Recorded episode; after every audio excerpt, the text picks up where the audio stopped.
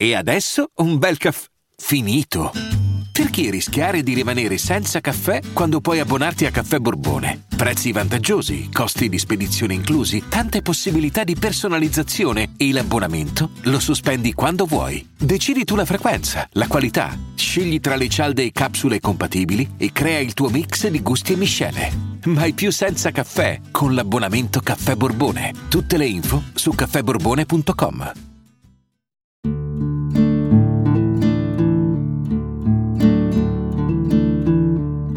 Mi capita molto spesso di scegliere i personaggi da raccontare in base ai social, in particolare in base a di chi si sta parlando in quel periodo. Ecco, penso che tutti voi, scorrendo nelle home dei vari social, più e più volte in queste settimane vi siate imbattuti in uno dei tanti video del processo che interessa Johnny Depp e la sua ex moglie Amber Heard. Processo lungo, che dura da tempo e con una storia anche abbastanza inquietante in realtà, cioè una storia che mette in luce alcuni aspetti veramente sconosciuti, nascosti e tossici dell'amore e che parla di come questa tossicità possa corrodere le persone. Ma come potete ben immaginare non siamo qui a parlare di questo, il processo è solo la miccia che mi ha infuocato e mi ha portato a raccontare di uno degli attori più fighi di sempre, senza nessun'ombra di dubbio. Oltretutto proprio questo processo ha messo in ombra, ha diffamato la figura di questo personaggio e io, nel mio piccolo, voglio contribuire invece al racconto di un uomo sì molto particolare, ma sicuramente unico. Mi capita ultimamente sempre più spesso che le storie dei personaggi di cui vado a raccontare mi facciano una grande compagnia, perché mi portano a scontrarmi con delle cose, con delle questioni che magari non vivo direttamente o forse non vivrò mai, ma che desidero in fondo vivere, o perlomeno nella mia testa c'è un angolino che lo desidera e che martella tutti i giorni. Vi faccio un esempio concreto, il successo. Tutti noi in tutto desideriamo avere successo alla fine, che sia nel lavoro, nell'amore o sui social, tutti lo desideriamo. Eppure il mondo è pieno di storie e anche questo podcast è pieno di storie di persone che testimoniano di come nella vita il successo non faccia compagnia. Lo dice Giovanotti, tu mi hai insegnato che il successo non fa compagnia. Lo stesso Fibra in più interviste e tantissimi altri. E allora a volte ci basta che qualcuno ci dica una cosa, ci porti un'esperienza sua per essere sereni e tranquilli, oppure dobbiamo fare per forza esperienza delle cose. Pensate al luogo comune dei soldi. I soldi non fanno la felicità. E poi subito dopo noi che non siamo milionari, sì però preferirei piangere di tristezza sul mio yacht. Eppure che i soldi non facciano la felicità, lo dice chiunque ce li abbia, chiunque. O almeno lo dice chiunque ne abbia veramente tanti. Ecco, la vita di Johnny parla di un uomo che, giuste o sbagliate che siano, ha inseguito tutte le cose che gli interessavano. Ci si è scontrato totalmente nelle cose che lo appassionavano, dalla parte più nobile del film di più grande successo alla più bassa e degradante esperienza con la droga. Ma di certo non si può dire che non sia un uomo che non vuole vivere le cose. Ma allora ci ci basta che qualcuno ci dica che il successo non fa compagnia, che i soldi non fanno la felicità e che la droga faccia male per esserne certi? Per voi, la storia di Johnny Depp. Ho sempre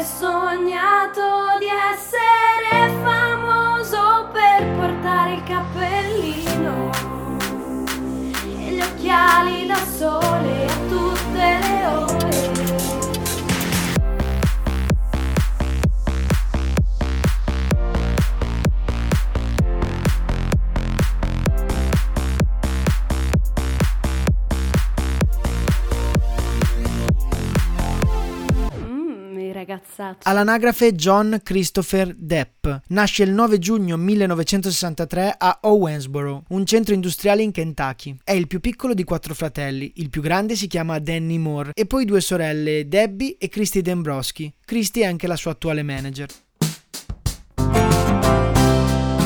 Suo padre, John Christopher Moore Depp Sr., è un ingegnere del comune, mentre la madre, Betty Sue Palmer, è una cameriera. La famiglia di Johnny ha discendenze irlandesi, tedesche, francesi e Cherokee. In particolare la mamma di sua madre, la nonna Minnie, era una nativa americana Cherokee e anche da parte di suo padre c'erano delle lontane discendenze della tribù Cherokee. Ovviamente durante l'infanzia nulla fa pensare che Johnny possa diventare un attore, forse piuttosto un musicista, dato che il suo amato nonno, con cui passa gran parte del tempo, gli trasmette proprio la passione per il gospel e per la musica.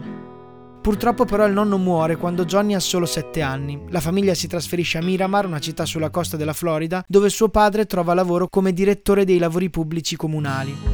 Ecco, proprio per questo lavoro che suo padre trova, in Florida la famiglia Depp affronta una miriade di traslochi e Johnny, già sconvolto dalla morte del nonno, è di fatto impossibilitato a trovare degli amici. Diventa quindi un ragazzo molto introverso, chiuso in se stesso e molto scontroso e ombroso.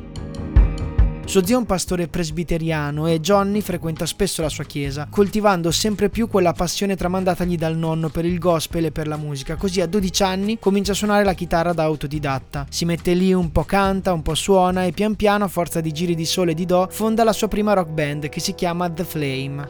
La band come idea si ispira ai Rolling Stones e ai Beatles e comincia a esibirsi nei nightclub della Florida.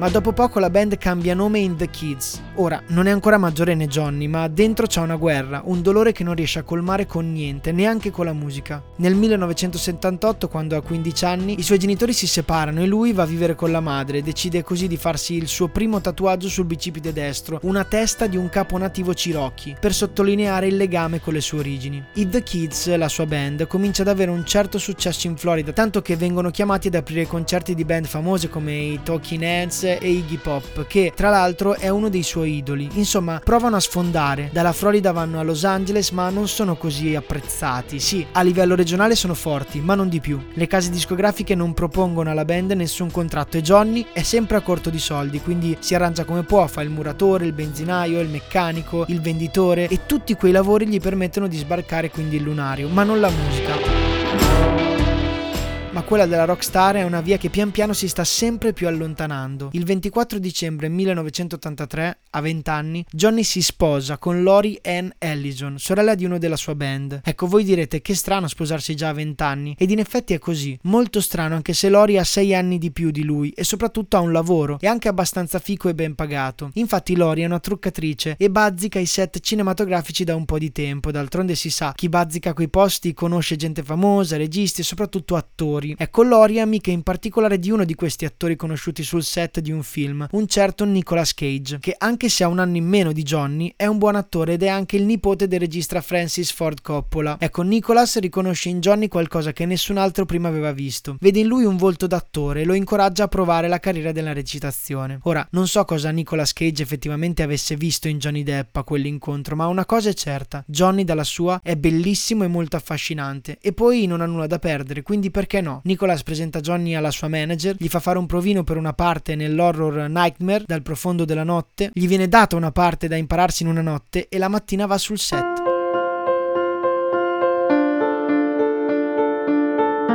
Diciamoci la verità, a Johnny non gli interessa la carriera cinematografica, o almeno non ci aveva mai pensato, ma forse come lavoro per arrotondare per continuare a fare la rockstar potrebbe essere perfetto. E comunque sicuramente meglio che fare il venditore. E neanche Cage si sbagliava, infatti Johnny capisce subito di avere le carte in regola per farla quella carriera. Sempre nell'84 quindi si iscrive al Loft Studio di Los Angeles per prendere lezioni di recitazione e intanto la sua band, i The Kids, si scioglie.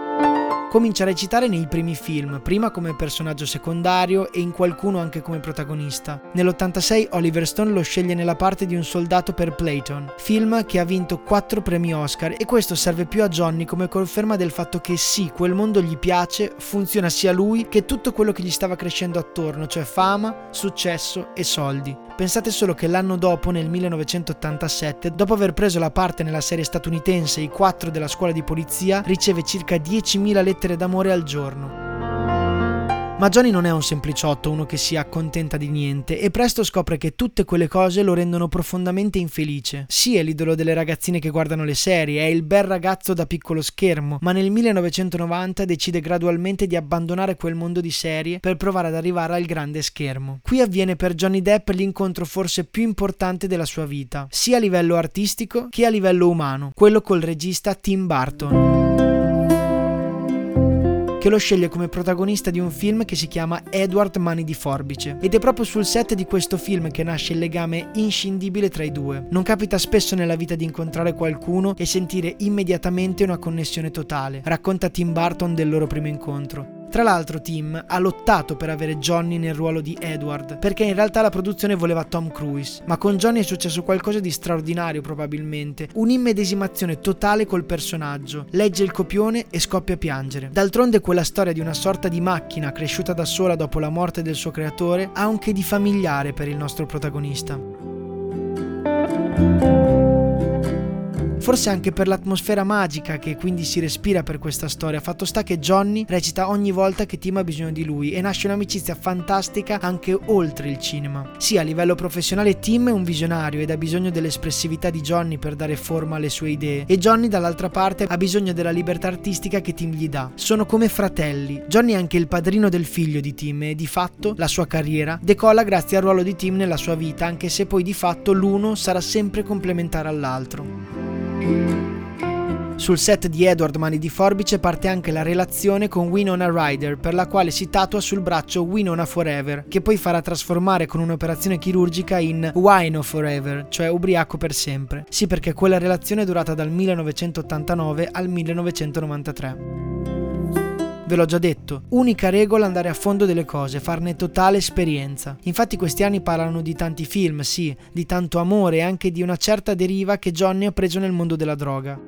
Negli anni 90 purtroppo è entrato nel mondo della droga sviluppando una vera e propria dipendenza. Solo nel 2005 dichiarerà non sono mai stato cocainomane ma ho preso molte droghe e bevuto tanto alcol. Cercavo di stordirmi per non sentire la mia confusione, ero stupido, lo so, ma è una cosa umana. Johnny decide di cambiare vita, o almeno ci prova. E comunque tutte queste esperienze di vita più o meno dolorose temprano l'animo di Johnny, modellano come con l'argilla il suo carattere che diventa sempre più anticonformista e tosto. Un duro, insomma.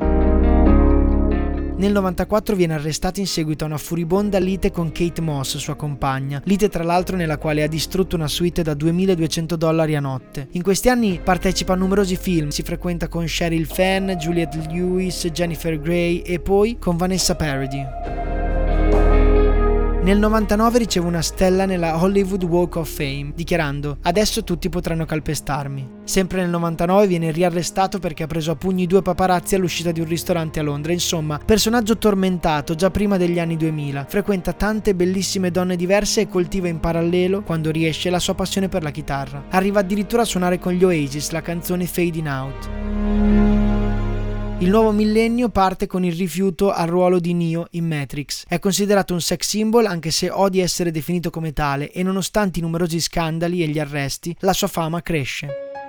Immagino che un po' state facendo i conti degli anni per arrivare al film che lo consacra definitivamente tra le star mondiali di più grande successo. Sì, perché dopo questo film tutti sapranno il suo nome, tutti, anche chi non è appassionato di cinema, anche chi magari va spesso al cinema ma non si ricorda assolutamente i nomi. È il 2003 e nelle sale, per conto di Walt Disney Picture, esce La maledizione della prima luna, dove Johnny Depp interpreta il capitan Jack Sparrow.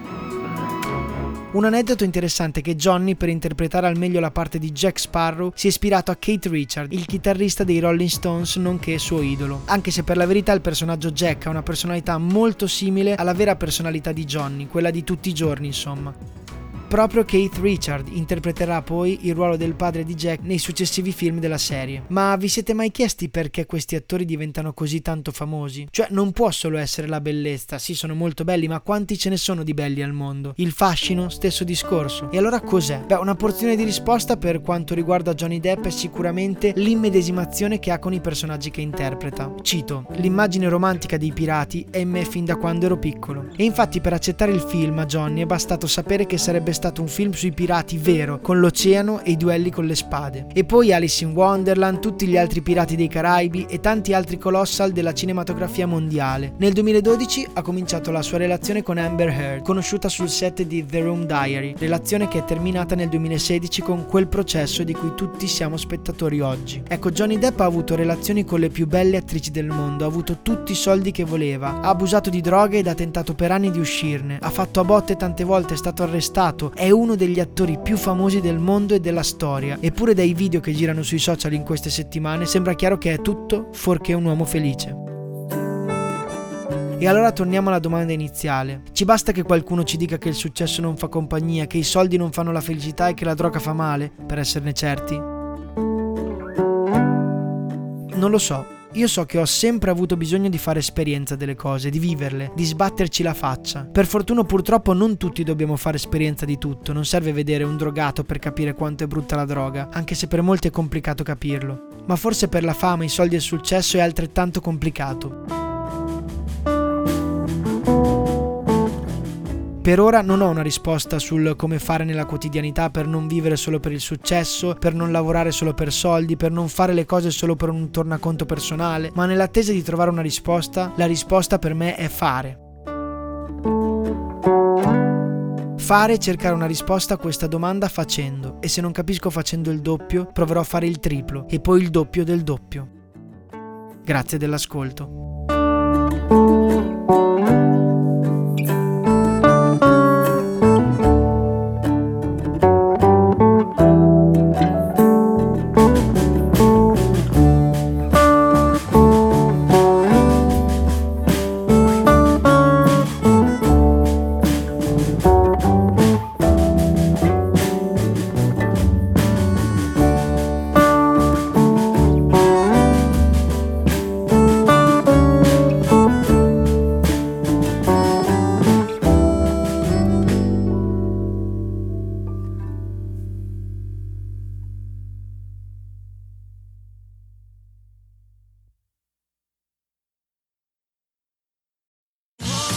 Sotto costo 1 euro. Fino all'11 maggio il frigorifero combinato Samsung con AI Energy Mode per risparmiare energia è tuo a 599 euro perché 1 euro batte forte sempre.